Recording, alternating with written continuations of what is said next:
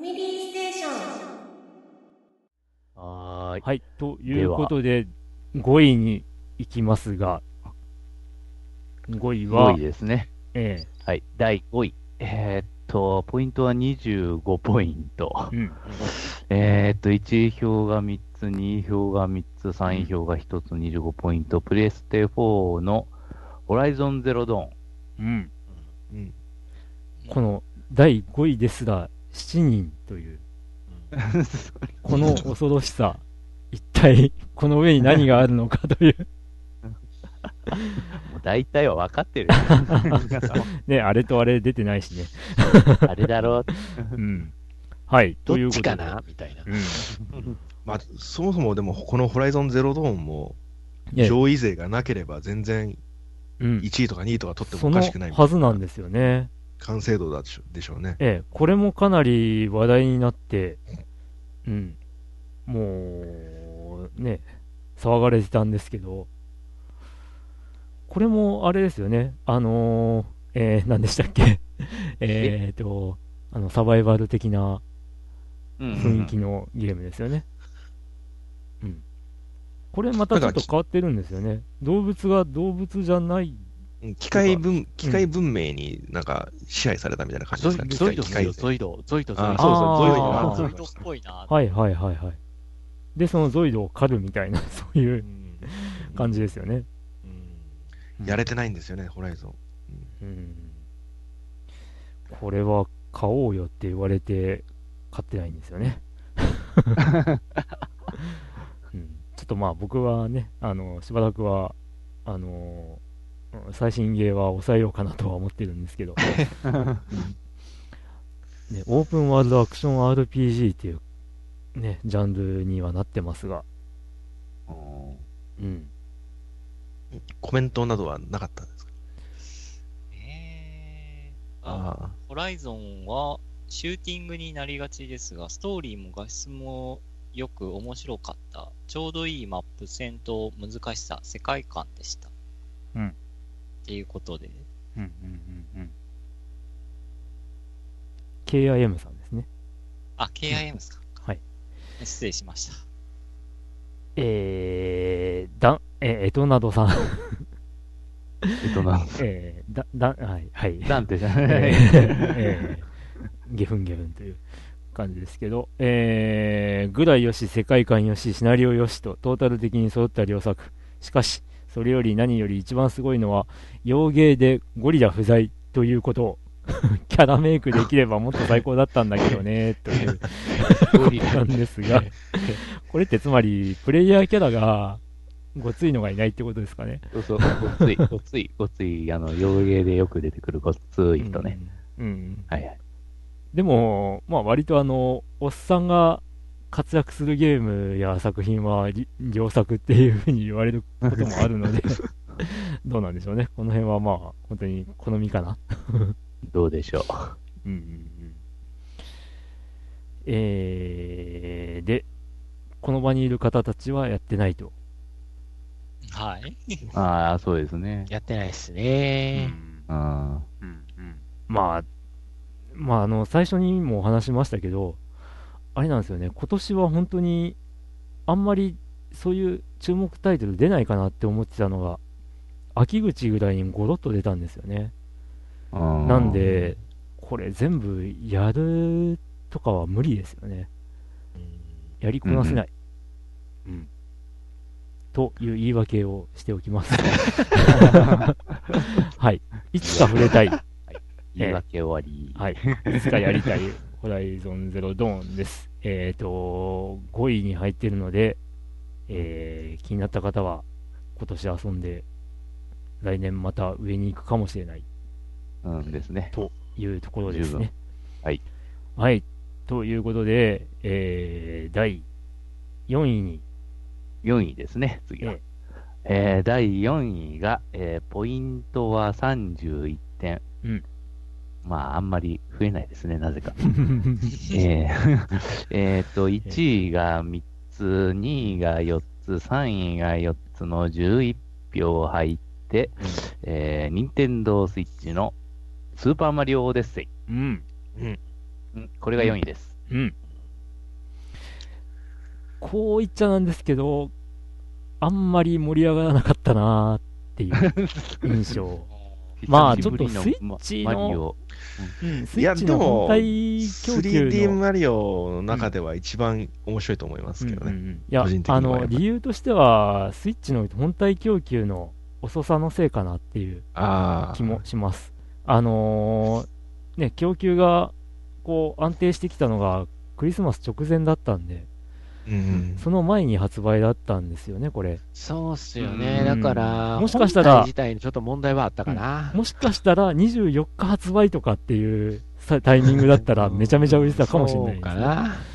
うんそうやな。なんでもあれですよね、もう100万本ぐらい売れてるんですよね、日本で。ああ、なんや。かんや言うて、でもそこまでいってるんやね。うんさすがですな。うんいや、まあ、3D マリオで一番売れるんじゃないですかね。やっぱり。おー。うん。まあ、まあやっぱ 3D なんかマリうオん。と言ってますけど、まあ、うん。マリオシリーズってね、スーパーマリオシリーズって、こう、一言では言言えない感じに今なってますからね。うん。ね。従来のうん。スーパー、ファミコン版のスーパーマリオのような、とにかく右に進んでいくような感じの、うんまあ一部引き返せますけど、うん、そういったのが、えー 2D マリオ。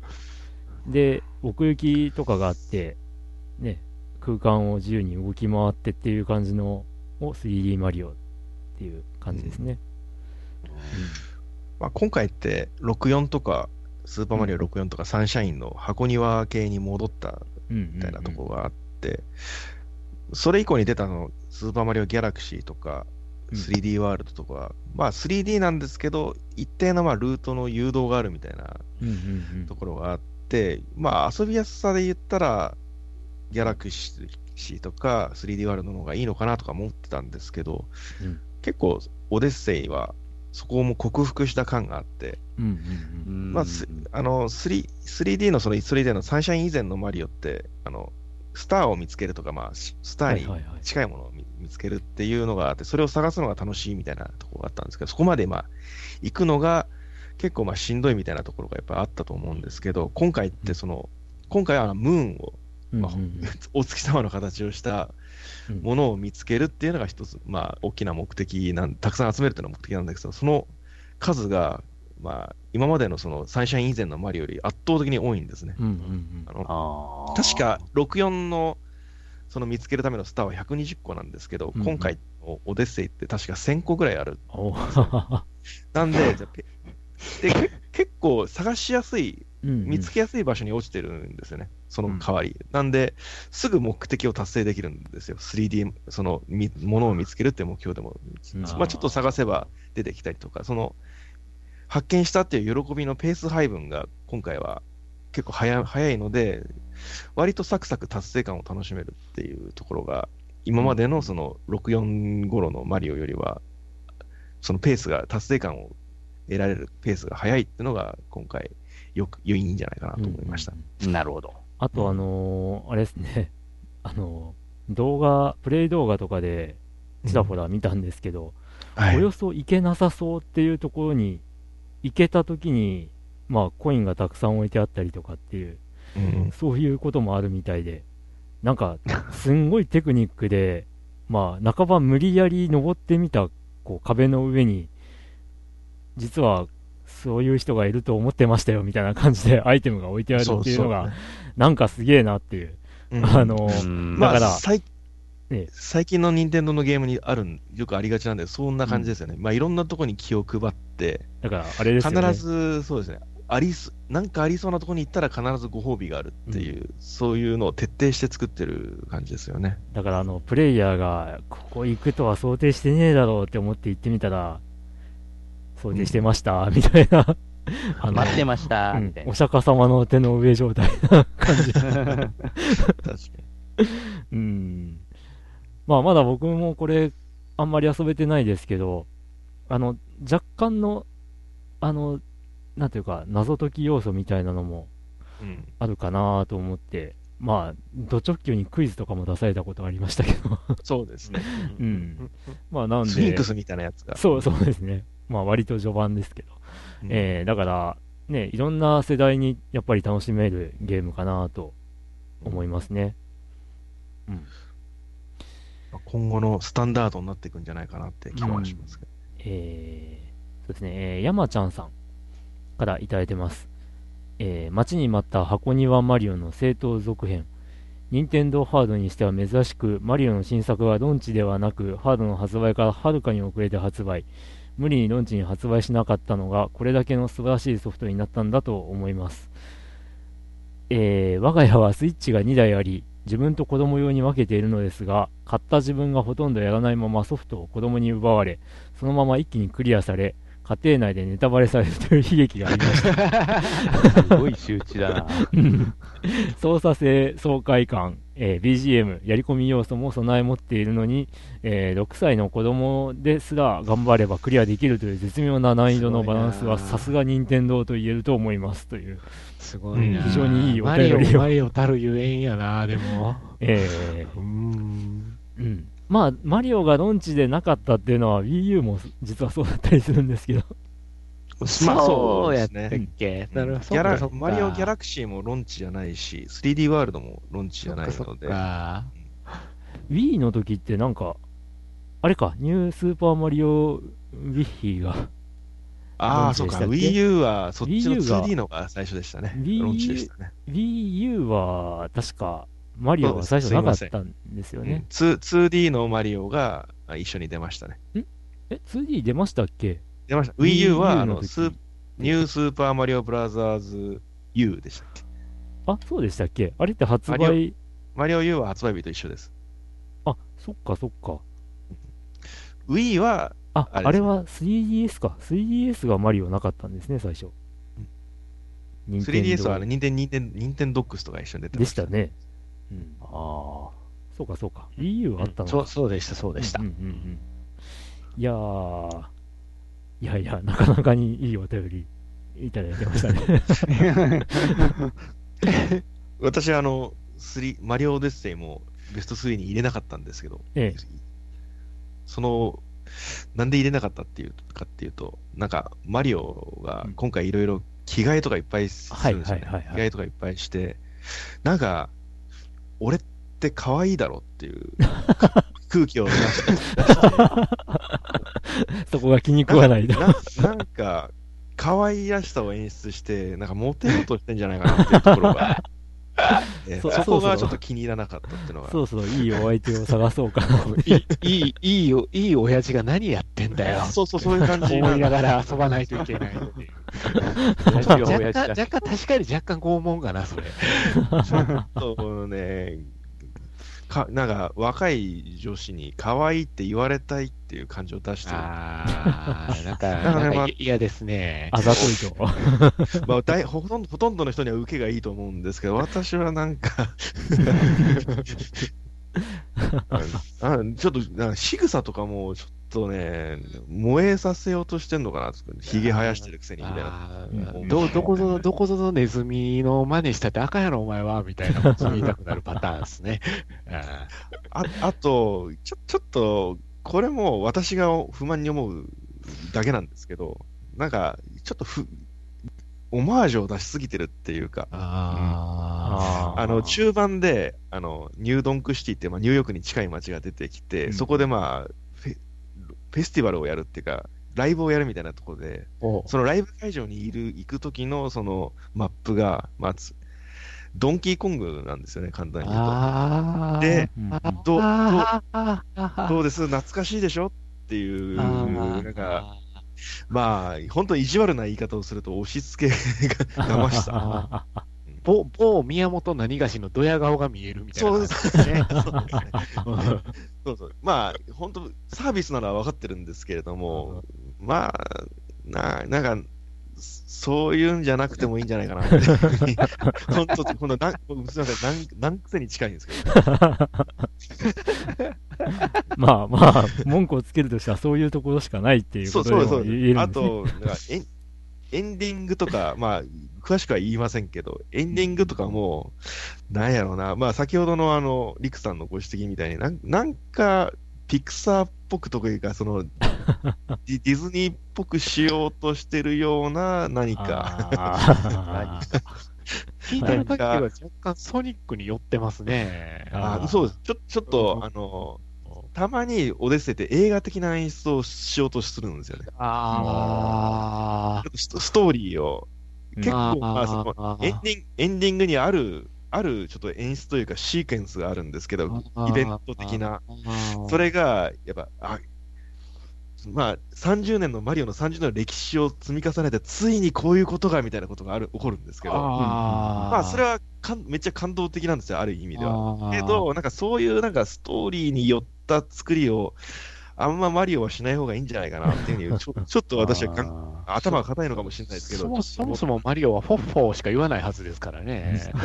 セリフはない、セリフはないんですけど、明らかにまあストーリー仕立てで、あついにこんなことが、みたいな。見てないとダメじゃないですか。うんそう見てないといけない拷問ってあると思うんですよ。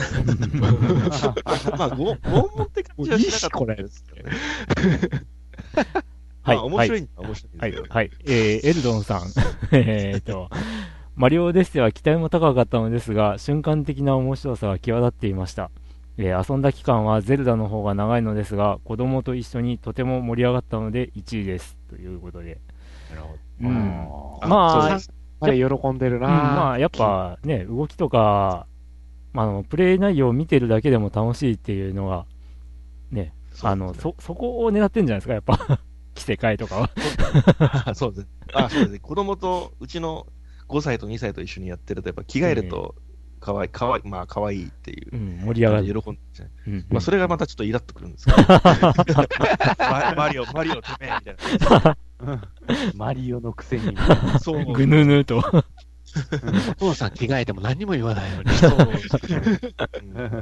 まあまあ、あとは、やっぱり、いろんな発見の喜びみたいなのが満ちていて、うんうん。うちのその2歳の子でも、あの、ちょっと画面にちらっとムーンが映り込んだりですね、とまあ、あムムーンが映り込んだりすると、ほら、ムーンや、ムーンやって、うんうんもう、やっぱり必死になって参加してくるところがやっぱりあって、そこやっぱす、やっぱさすがマリオのクオリティやなって思いますしね。うんうんうんだからい今言ったのは、私が言ったのは全部やっかみなんで、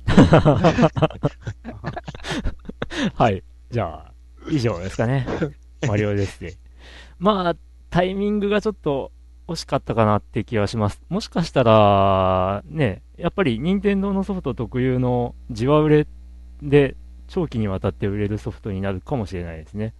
スプラトゥーン、ななるでしょうね。うん。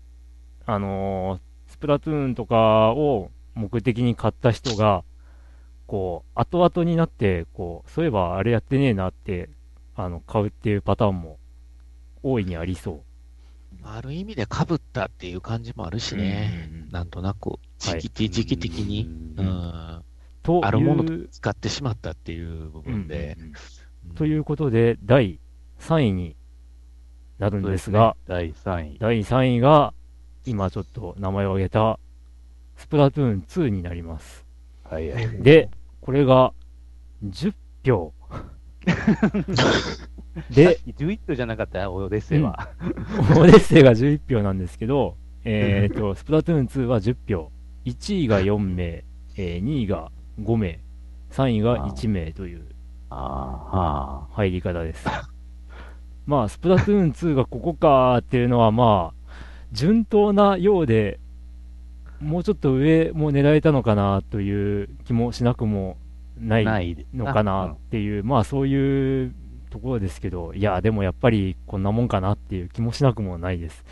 えー、まあ、ファミステのリスナーさんのね、スプラトゥーン1の時の反応から、あんまりスプラトゥーン人口は多くないのかなって思ってた中で、まあ、3位は大健闘な、な、ななんですかね、内容かなっていう。うん、まあ、うんうん上位勢を見るとまあ納得ですけどね。そうですねそれより、うんそれより上の2位と1位を見ると。というところなんですよね。今年のランキングは本当にもう3位で10票ですよ。異常事態ですよね、これは。だいぶ。まあ、ある意味でね、あの、ある意味でこの、ここまでで1位に上げてる人は愛を感じるけどね。うんうん。いや、こっちでって言って1位に入れはった人なのには愛を感じるけどね。こええの投票数が少ない10位から3位までので。すよあね。ーうん逆にね。うんうんうん。いや、でもスプラトゥーン2はやっぱ、やる人はすごいガチでやるので、うん1位に上げる人はまあ当然やとええ、当然だと思って、それぐらいやっぱり上の2つっていうのが、譲れなかったっていう。強いよちょっとでかすぎるというか。うんということで、えー、と1位に挙げていただいている方からピックアップすると、空気さん、えー2017年はダントツでスプラトゥーン2が1位です。2018年も1位の可能性すらあります。というぐらいハマってますと、いただいてます。うん。いや、もうやっぱりそれだけ熱量高い方がそうですね。いらっしゃるわけですよ。うんだってあの、僕の同僚さん、あと、えー、えーっと、が、あの、とりあえずスプラトゥーン2をやるためにスイッチを買うって言って買ってましたからね。ただそういう方がやっぱり多いんじゃないかなと思うんですけど、ですですね。うん。で、その方は、あれなんですよ。本体が手に入らんって言って、何ヶ月か待つ羽目になったんですけど、あーうん、結構そういう人多くて、スプラトゥーン2が出てから買うとか、出るなら買うって言って、本体を最初に買わないでいて、発表された時には手に入らないっていう。う。うんそうですね。発売日当初の方が、ね、発売日当日の方が入手の難易度は低かった低かすからね。たですね。えーうんえーっと、メッセージピックアップですが、あれ？あれ？スプラトゥーン2のもうない。メッセージがもうない。あんまり書かれてないよ。うん。いやー。1, 1から2になったですね。ケリーさんがあ、スイッチ本体がなかなか手に入らず、プレイが待ち遠しかったゲームでした。僕は全然上手ではないので、いつもやられてばかりいるのですが、中毒性がありますね。あと1回、もう1回というバトルに参加してしまいます。うん。うんうん。それは同じですね、私も。し最近はちょっとややれてないんですけど、一時期はやっぱり夏頃はずっと、あ本当にマッチングとか早くて、1回の対戦も3分で必ず終わるので、ついついもあう1回、もう1回ってやっちゃうんですよね。うんうんだから、ほかまあ、他のシューターと比べても一番、まあ一番じゃわか わかんないですけど、かなりテンポが速く遊べるんですよね。うん。まあ個人、個人的にはやっぱりちょっとガチ、1より2の方がガチ寄りになったってところがあって、うん。あうん。まあ、ちょちょっと上上級者向けというか、初心者のそのビギナーズラックがあんまり生まれない状況になってるっていうのが、たまあ、賛否分かれてる感じなんですかね。より、まあ、スポーツ寄りになったっていうか、なるほど。うんうん、結構そのマップとか、マップは結構お、まあ、1の時はおおらかで、だから適当に塗ってても、初心者が適当に塗ってても、それに勝てる要素があるみたいなところがあったんですけど、今回はやっぱりもうちょっと計算して動いたりしないと、うまく塗れないとか勝てないっていうところが増えて、そこがいうんもう。良くなったと思う人もいるでしょうけど、ちょっとうん。悪くなったっていう人もいるようで、うん。そこはまあ1と2の違いかなって気はしますね。あのえー。まああとはお便りですけど、シンさん、2位に入れている方なんですけど、えースプラトゥーン2はトップ3に入るでしょうかね、トップはゼルダかな、それともマリオ・オデッセイか？というあの予想を立てて くださってますが、マリオ・オデッセイ、スプラトゥーン2は残念ながら、あスプラトゥーンはす3位ですけど、うん。マリオ・オデッセイは4位でしたね。うん。ゼルダはなんか前に名前が出た気がするな。そのゼルダじゃないのって。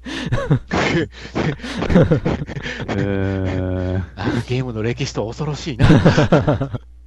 ゼルダっていうだけじゃわかんないもんね。はい。という感じですかね、スプラトゥーン2は。あの、まあ申し訳ないですけど、ファミステの中ではあんまり名前が上がらない ソフトではあるので、うん、まあこんな感じで。これもファミステ。うん。はい。とはい。いいううここととでで、、じゃあ、1位、2位は皆さん予想はついてますかね？えーついてると思うんですよねう。ん。あれとあれがないもんね。どっちかっつう話でしょうね。だから。うんうんじゃあもう1位からいっちゃいますかね、これ。そうですね。ああ、そうそうっすね。それでいいっすよね。うん。では、あの、残り2つの中でですね、あの、うん。ファミステゲーム大賞2017、見事、派遣を取った、てっぺん取ったゲームはですね、うん。えーっと、ポイントから言いますと、うん114ポイント、うん。2位のポイントは？111ポイント。うん。おー、3す。ごいなすごいですね。1位の票数が28、2位の票数は33なんですうんが、3位の票数はうん10だったんですよ。1位の票票が多いのが、えーうん。やっぱりその1位の方のソフトでして、まあ、はい。あの、2位のソフトはちょっと3位票がうん。結構うん多かったということで。うん。では、えっ、と、1位発表いたします。1位は、ゼルダの伝説、ブレスオブザワイルド。こちらでした。お そしてて？2位は、ドラゴンクエスト11という。ーうん。ああ、はい。いやー、これはですね、集計してる間、もう、この2ゲームのデッドヒートで、もう、結局どっちが勝つのっていう感じで、どっち、どっち、どっちになってもおかしくねえなーっていう風になってて、そして一番最後に送られてきた方の票であ、そうなんだ。入れ替わるという、へえ。それまでドラクエ11が1位だったのが、うん最後に投票された方が1位票の5ポイント1位で票がコロッとて、入れ替わって、鼻差で差し切りましたう。ん。ゼルダが1位。なるほどなうん。いやー、これは結構集計してて、燃えたというか、熱かったというか。で、あと、意外なのはドラクエ11が、3DS が非常に多いんですよ。そうですね。3DS の方がむしろ多いという。うん多かったですね。うん。で、やっぱり入れていただいた表の中では、あの、えっ、と、2D で遊べるからっていう理由で、ああの、買われたって方も、まあ、いらっしゃってですね、ちらほら。うんうんうんうん 2D にすると、あの、昔の本当ファミコンというか、スーファミ時代の古きドラクエが、そうそう。そのまんま。で、おまけ要素的にもちょっとまあ。3DS はまた、あれですよ、違うんですよ。ネット上でっていうか、うん。その SNS で見てる限りは、うん。すあの、わーわー言って遊んでるなという印象は、どっちか言ったらゼルダでしたね、うん、僕の周りは。で、ドラクエはみんな遊んでるんだけど、特にコメントを残さないっていうのが、ああ、うん。皆さんゼル、ゼルダのブレスオブザワイルドはやりました？えー一応クリアしました。おおー。僕はまだ私は未開封。もう、あれですね、ゲーム史上最高傑作じゃないかなと、やっぱり、まあうん。私、っていう人が多い。んですよね。そう。ですねまあ実際多いですね。ここまでのゲームはちょっと、確かに遊んだ覚えないという。これうん。まあ、好みはああれど、うん。まあ、ちょっとどう、どう客観的に見たとしても、やっぱちょっとこれよりす面白いのってなかなか 思いつかない。ねうんだからほんと。まあ、おっさんまで生きてきても、やっぱこ記録を塗り替えるゲームが出てくるんやなあうんうんうんうんっていうね。まあ、このゼルダっちゅうね、あの、ブランドはついてますけど、まあ、それを差し引いてもすごい、なんちゅうか、作りになっとって、まあ確かにそのゼルダってもともとなんか、あのーやっぱ謎解き要素っていうか、そういうのも結構はいはい。ね、あの昔から入っとったですけれども、まあ、そういったその昔からの要素とかも含めても、えーこここまでやるかみたいな、うんこんなもんができちゃったみたいな。そうですね。あの、ゼル、ゼルダの今までの良さっていうのが謎解きにあったと思うんですけど、うん反面、決定的、致命的になんかダメ、ダメというわけじゃないけど、問題のある部分っていうのが、謎解きが分からなくなると、そこで積んじゃうっていうところなんですようね。んはいはいはいはい。まあ、よくできた謎解きでめっちゃ完成度高くて、よくこんなの考えるな、みたいなダンジョンとか謎解きとかいっぱい過去のゼルダもあったんですけど、ありますね。やっぱわかんないと、解けないと、そこでそこで先進めないんで進めない。ね。ただ、ええ。今回のブレス・オブ・ザ・ワイルドは、それす、それを克服してるんですよね。どの、まあ、ダンジョンが、今までのゼルダってダンジョンがまあ大体 10, 10あれば多いぐらいだったんですけど、うん今回はまあ120あうん120、ちっちゃいダンジョンが120あって、でっかいダンジョンがまあ4と1、5、そうですね5ぐらいですよね。でで、その100 120のあるダンちっちゃいダンジョンの中で、まあ解けなくても、別のとこ行けばいいじゃんっていう選択肢が生まれて、そうですね。うんで、だから謎が解けなくても、一つ一つの謎が解けなくても進めるようになってるところがやっぱ、まあゼルダとしては画期的なんですよね。そうですね。確かに謎の解き方は一つじゃないところが結構あるんですよね。そう。えだから、あとは、さっきもちょっと話出ましたけど、今回のあのゼルダって物理演算が相当えうん。ちちゃんとし、ちゃんとしてるっていうか、うん導入されていて、それが加わると結構や緩い謎解きができるようになってるんですね。物理演算がちゃんとしてるから、それでご利用しすることができるというか。なんで、うん一つその、一つのダンジョンでも解き方が、それをご利用しで解けるところもあって、数何通りかあって、それもまあ、懐の広さにつながってるっていうか。そうですな。だから、もう、今までのゼルダが、なんかやっぱりちょっと頭が硬いようなゲームに見える。うんうんうんうんうんうん。そうですね。まあ、俺の、俺の思った通りに解かないと許さんみたいなところがない、ない。ないですね。そこが、まあ、ゼルダの凄さでああり、ちょっと嫌嫌な部分っていうか、ちょっとやっぱおかた、お堅い感じっていうのが今回なくなったそうですね。いやー、一つの、あの、ある祠でから、あの、ボールをその、なんかバランスでから、あの、盤面を運んでいくような、あの、はいところがあったんですけど、あれ、あの、床を180度ひっくり返して、平らにしてクリアするとか、そんな、誰が思いつくんだ、これ、みたいでもあれは想定したらしいですけどね、作った人は。よね。うんどうしても解私はまあ普通にクリアしちゃいましたけど。うん、どうしても解けない場合はあれもありかなって感じですわ。うんそういうふうな、。そうですね。あアイアイテムもまあ駆使していろんなその解き方ができるような、うん、タオパイパイごっことか、やっぱりよく考えて、パイパイごっこ。タオパイパイってあの、ほら、ま丸太を投げて、その上に、で、高速移動するっていう、ええそれがまあゼルダでも再現できるんです。結局そのポーンって力を与えといて、あの、数秒後に発動するような、そういうふうなのも使ってから、あの、それに乗ってからビューって、なるほど本。当に。うん。なんか最初にこれをなんか動画で見たときには、その向こう側に渡らないといけない。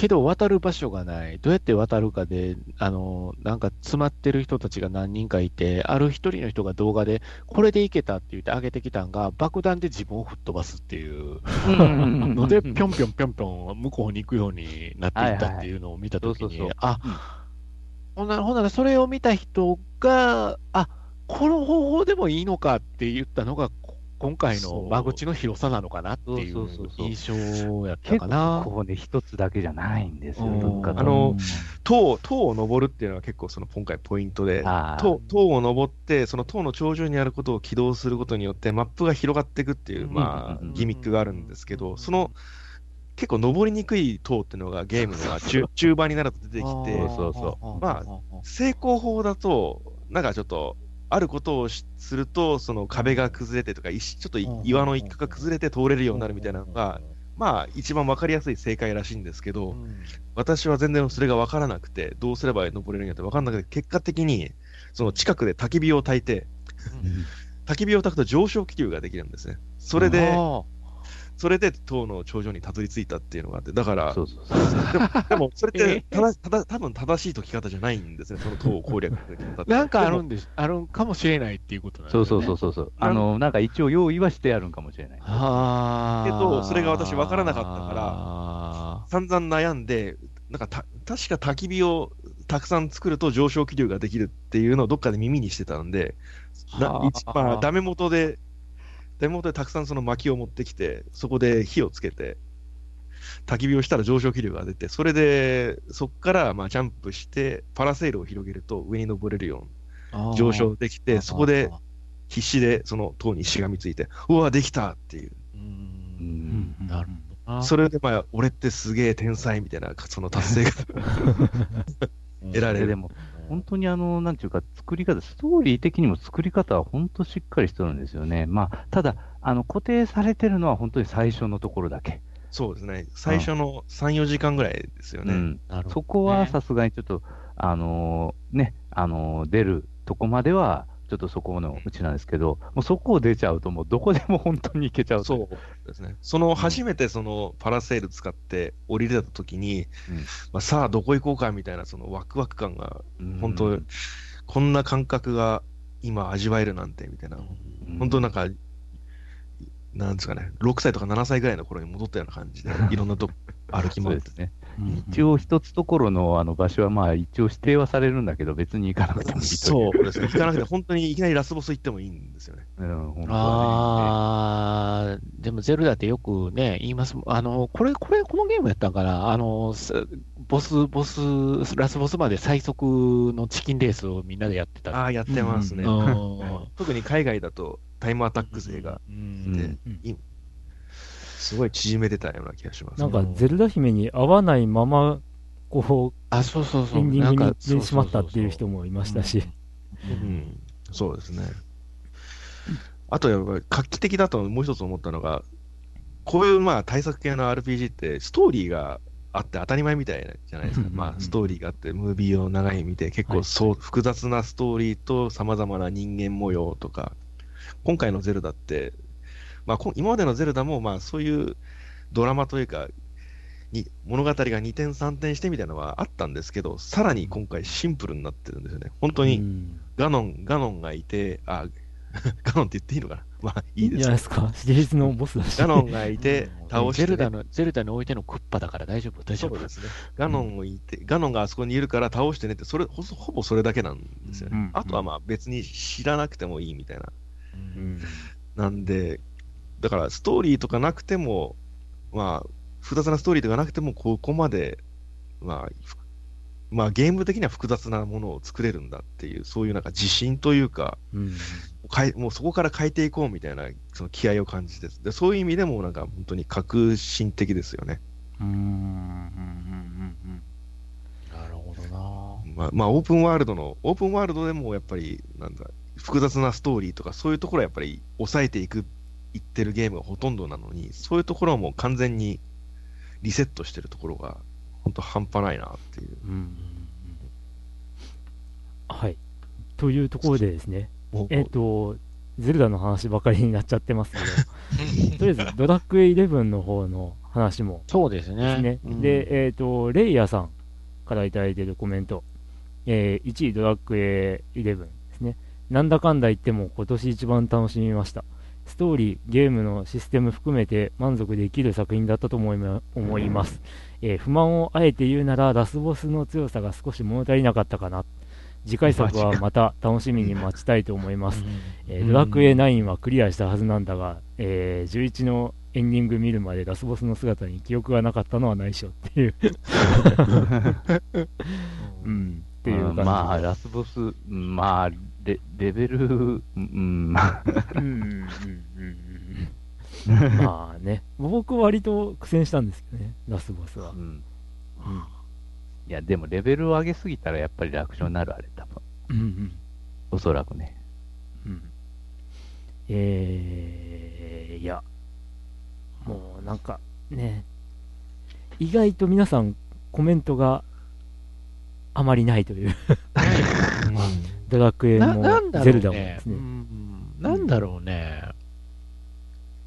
あまり語りたがらないんですよね。言わなくてもわかるでしょうえって感じかなっていう。うんネタバレ配慮かな。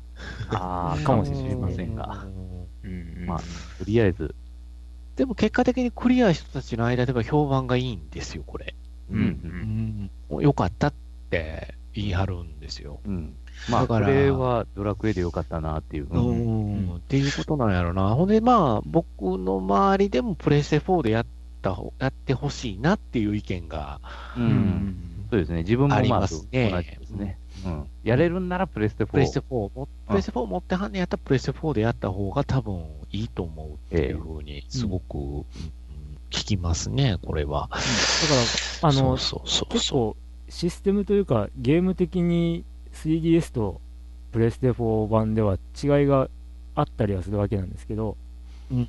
うん、で、まあ、今回あの 3DS で投票されてる方多いんですけど、ぜひ本当機会があればあのプレステ4版を改めうてプレイされると、あの時どんなビジュアルだったのかとかが、そうですね。まあ、しっかりえー見えて、あのそそれはまたそれで楽しめるんじゃないかなって思います。そうそうそう。3DS 逆はちょっと効かないかもしれないんで、うんうんあのプレステ4やった後にプレ 3DS っていうのは結構きついかもしれないんですけど、うんそうですな。うんはいはいはい。はい。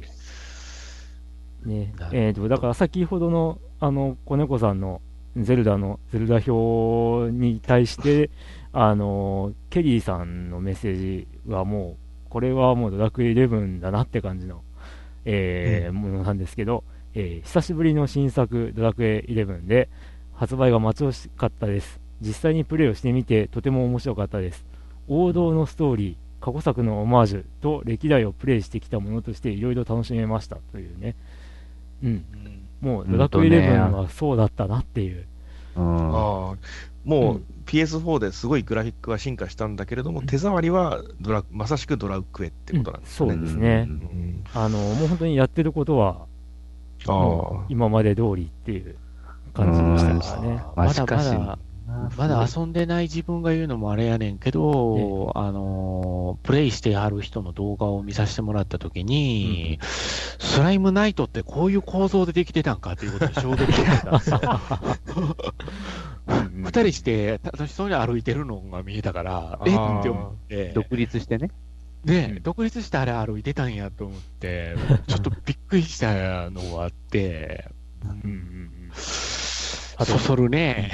メタルスライムとかが本当にキラキラ輝いてるんですよ。つつやつやしてるんですよ。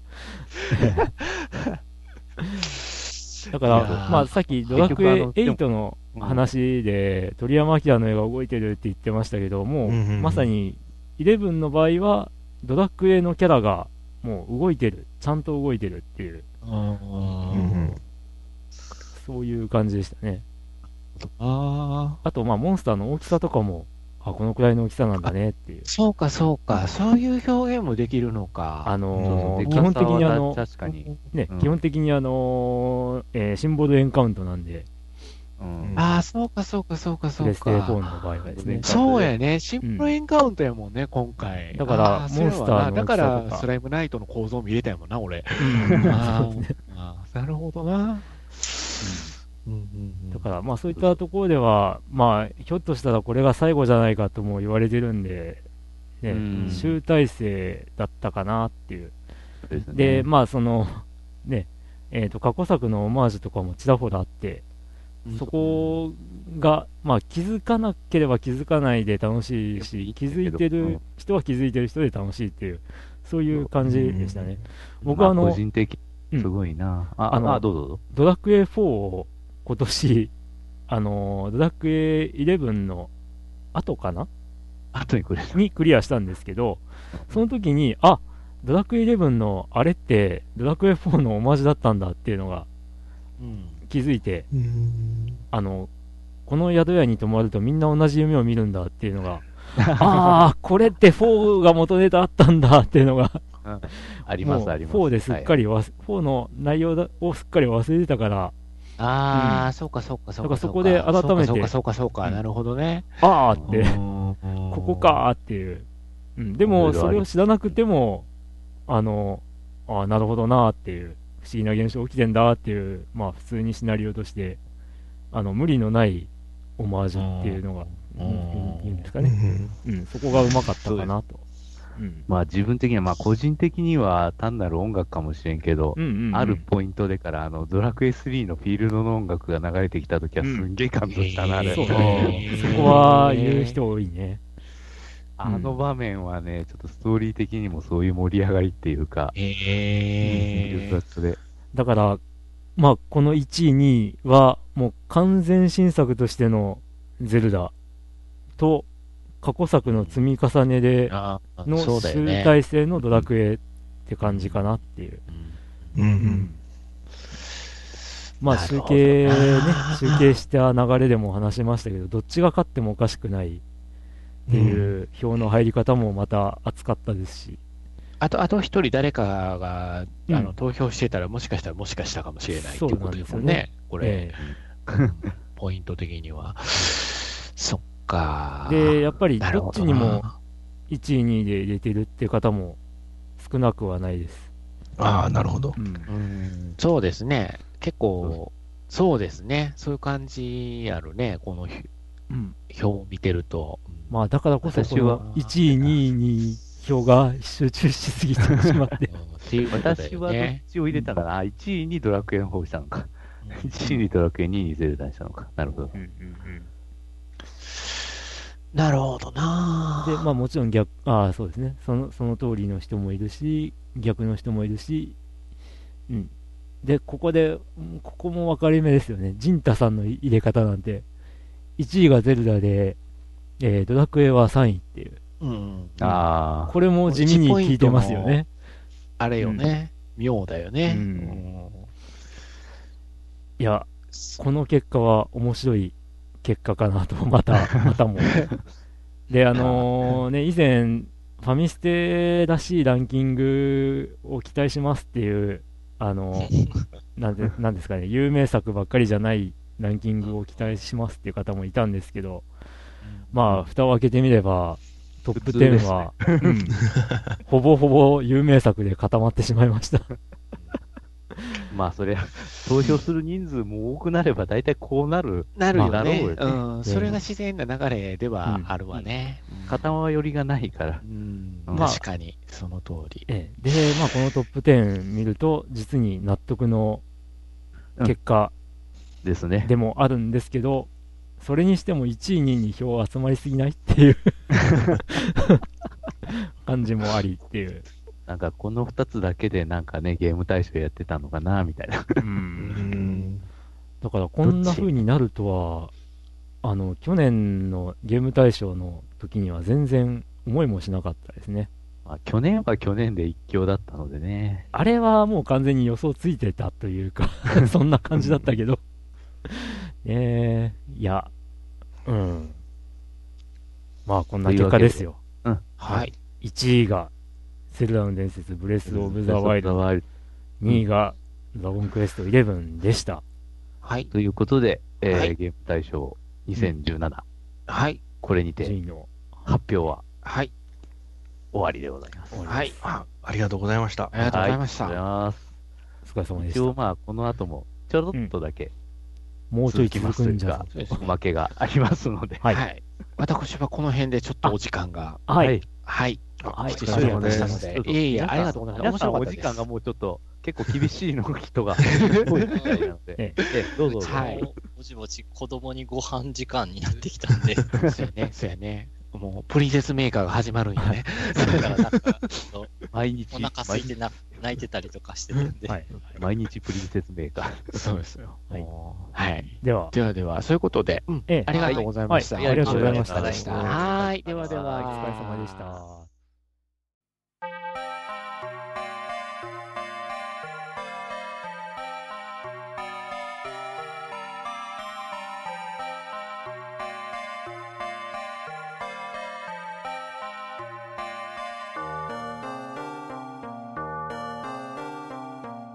はい、ということでエンディングですけどエンも、ディングです。総評としてどうでしょうかね？まあ、まあ、だ、妥当としか言いようがない。うん、まあ、あの、えっ、と、なんですかね？えっ、と、意外なっていうところはあんまなかったですかね、やっぱり。意外性はそれほどないですけど。うん。うんでもまあ、下、下を、下というか、あの、一票、一票のゲームとか、単票のゲームを見るとファミステらしいなって 思いままあ、いろいろ。うんまあそこは、そういう意味ではすね、す。バランスが取れたうんうんうん感。じじゃないですか。まああの、駆け足で紹介をしてる部分とかもありますが、お、これはっていう気になるソフトがあればぜひ、皆さん、手に取っていただくと、えーまあ、きっと楽しいです。うんうん、すごいですね。スーパーファミコン、ファミコンのソフトは入ってきますからね、ちゃんと。うんうん今年の下着はこの位置かって感じでしたけど。そして、まあスカイリムはここか、という。使える。まあ、また来年、本当どうなりますかね、これは本当。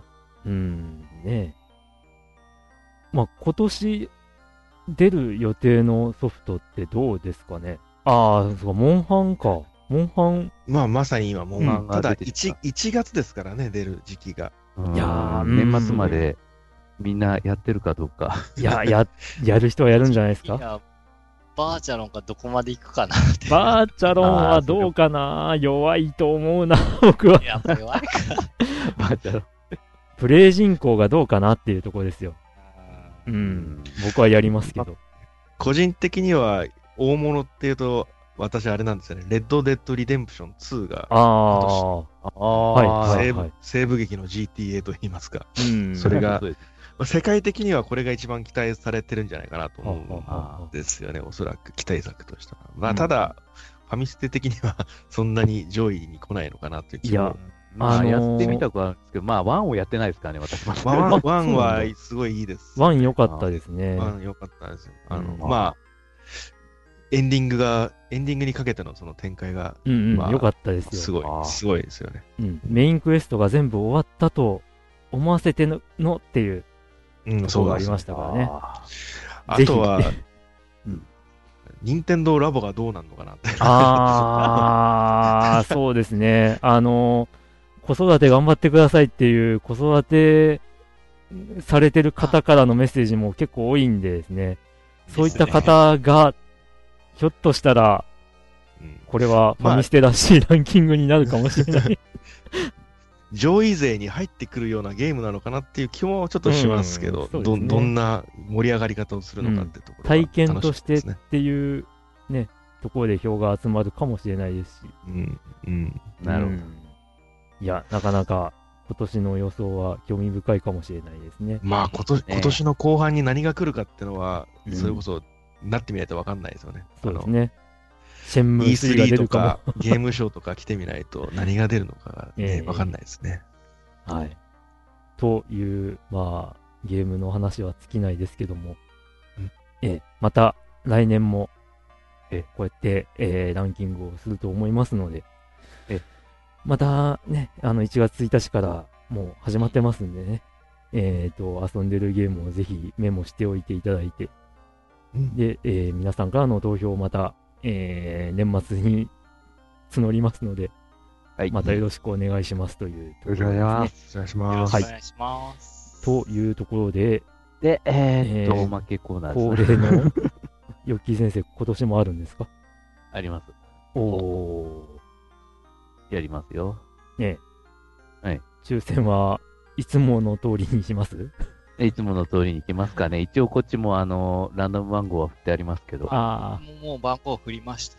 マジっすか。はい。じゃあ、えー、僕は、これで。これで す。じゃあどうしましょう。えーっと、じゃあ一応あの、まずはルール中華概要から。はい。えーっと、一応ですね、あのー応募していただいた方の中から、まずは3名の方に、えーっと、ファミステゲーム大賞で、えーっと、1位から10位に、えー入りました、あの、ソフトのどれか一つを、うんえーっと、プレゼントとうん。お。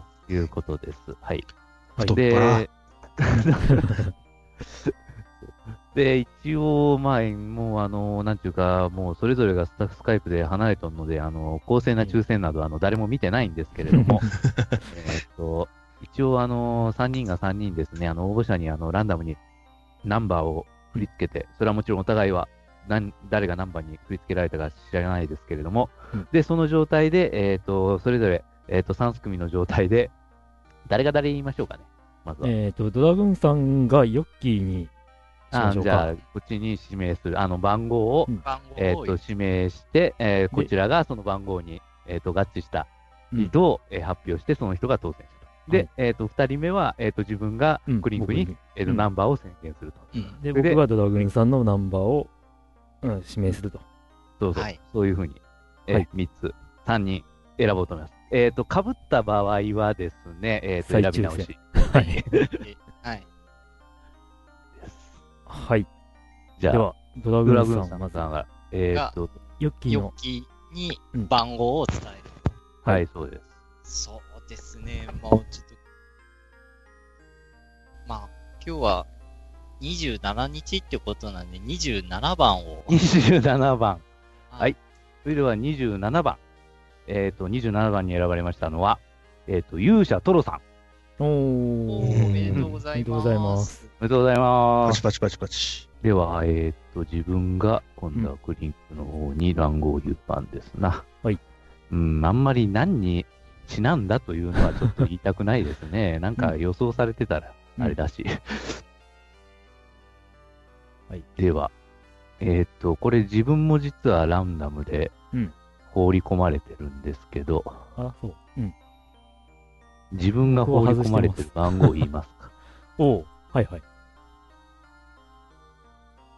17番。17。えーっと、はい。えー、キャプテンおもちさん。いやおめでとうございます。キャプテンおもちさん、おありがとうございす。ますおめで。とうございます。えーと、じゃあですね、僕はどうしようかな。えーっちょっとダイスを振りますね。あ、ダイス、ダイスで。あ、10が出たんで、お10が出たんで、ええーっと、まずは、えー、100、100番台。うん。100番。えー、104番で、104番。はい。おお104番どこだ ?104 番。あ、あったたあった、104番。はい。えっ、と、霧島の CX3 さはいんです。おめでとうございますおめでとうございありがとうごまざいあま、す。霧島の CX3 さんですね。はいはいはい。はい。あー、弁慶外伝の方です。す。おめでとうございます。全形外で。はい。なるほど。はーい。ということで、ソフトプレゼントの当選者は、え当ー、選者は、勇者トドさんと、勇者トロさん、勇者トロさんと、キャプテンおもちさん。キャプテンおもちさんと、キャプテンおもちさん。それと霧島の CX3 さん。そうですね。はい。はい。このお三方です。はい。えーと、おめでとうおございます。おめでとうございます。えーメールが、えー配信後にしばらくして届くと思いますので、そうですね。配信して、ちょっとしばらく、まあさすがに置いてから、え、あの出そうと思いますが、あの、メールフォームに書いた、あの、メールアドレスに、えはい送ろうと思いますのはい。で、よろしくお願いいたします。よろしくお願いします。以上でそしょうか？えー、えーと、ちょっと、ちょっと、ちょっとはいはい。えーっと、まあ、あとお一方ですね。おほい。追加で、えープレゼントを。おっとまあ、大体、去年、去年もそうなんですけど、うん。あの、あの、手に入るものでということで、まあ、限定はかかるんですけれども、うん。お好きなハードを、はいはいはい。お。あの、お一方に、え、プレゼントしようと思います。それ、Xbox One X とかでも大丈夫ってことですかね。そうですね。それも、あの、すごい。Amazon 入るんじゃないですか？ったんで、結構、これも、あの、ダメかなと思ってたんですけど、まあ大丈夫でしょうね。いけそうですすねごいなええうん、スイッチも意外とゲオとかあ今ありますしね。普通にスイッチも買えますし、スイッチも大丈夫ですね。すごい太っ腹。レトロフリークでもいいんですよ。まあだからスイッチでもいいですし、PS4 Pro でもいいですし、す。Xbox One X でもいいです。まあとりあえずあの手に入りそうな家庭用ゲーム機のハード。一つ。はいすごいじゃあ、せっかくなんで、うん。子猫さんに、ま あえっえと、僕えーっと僕の番号をそうです。ね。はいはい。そう、ちょっとえーっと、これは、ちょっと待ってな何番から何番ちょっと待ってください 1, 1から111までありますあがー、なるほど。えっ、と、中にはですね、あのーさっきも言った通り、あのー、17番は自分の番号です。なので、まあ、17番以外でお願いします。ただ、あのードラグーンさんとクリンクも入ってます、一応。いい、はいえ？ん？ああ、えーそうかそうかそうえか。まあ、僕らが当たったら、それはまた再抽選で。そう、大抽そうなんですか選ですね。大抽選。まあ、でも、あの、あげてもいいですよね。ーでは まあ、簡単に55番で。おお、お55番。555、55番。はい。55番ですね。はい。では、55番に選ばれましたのは、えっ、と、佐藤さん。おお昔から、あの、送ってくれてる方ですよね。この方。おめでとうございまおめでとうございます。はい。はい。はい。佐藤さん。当選されたのは佐藤さんです。はい。シンプルなおめでとうございます。おめでとうございます。ハード。えー佐藤さんのメールはそうで、すね。うん今なら PS、PS4 Pro でモンハンもできますね。ああ、できます。素晴らしい。えっ、と、投票内容をちょろっと見たんですが、OK です。1位、1位ゼルダの伝説ベストオブザワールド、2位がマリオオデッセイ、3位がドラゴンクエスト11というほぼ上位を言い当てるという。驚きの驚きなるほどですね。はい。はい。じゃあ、えっ、と、ハードは佐藤さんに、え、当選が決定いたしましああ、おめでとうございます。おめでとうございます。という、えーお祭り騒ぎがいよいよ終わります。はい。またあのね、えっ、と、来月になるか再来月になるかはわかりませんけども、えー通常会に戻りますので、えーはいまた皆さん、今年もファミステの方よろしくお願いします。よろしくおた。願いします。お願いします。そういえば、明けましておめでとう言ってないですね。まあねいいですけどね。もう、もう遅いですよね。はい。はい。まあ、いいです。では、えーっと、収録は5時間ぐらいになってます。やばいやばいやばい。えー、以上で、ファミステ、はいゲーム大賞2017の17全うんプログラムを終了します。はい。お疲れ様でした。えーお疲れ様でしたえー、この結果の感想などももよろしくお願いします。お願いしまえす。よろしくお願いしこのます結果の内容なども、あの、えー感想などもお寄せください。はい。はいでは、お疲れ様でした。お疲れ様でした。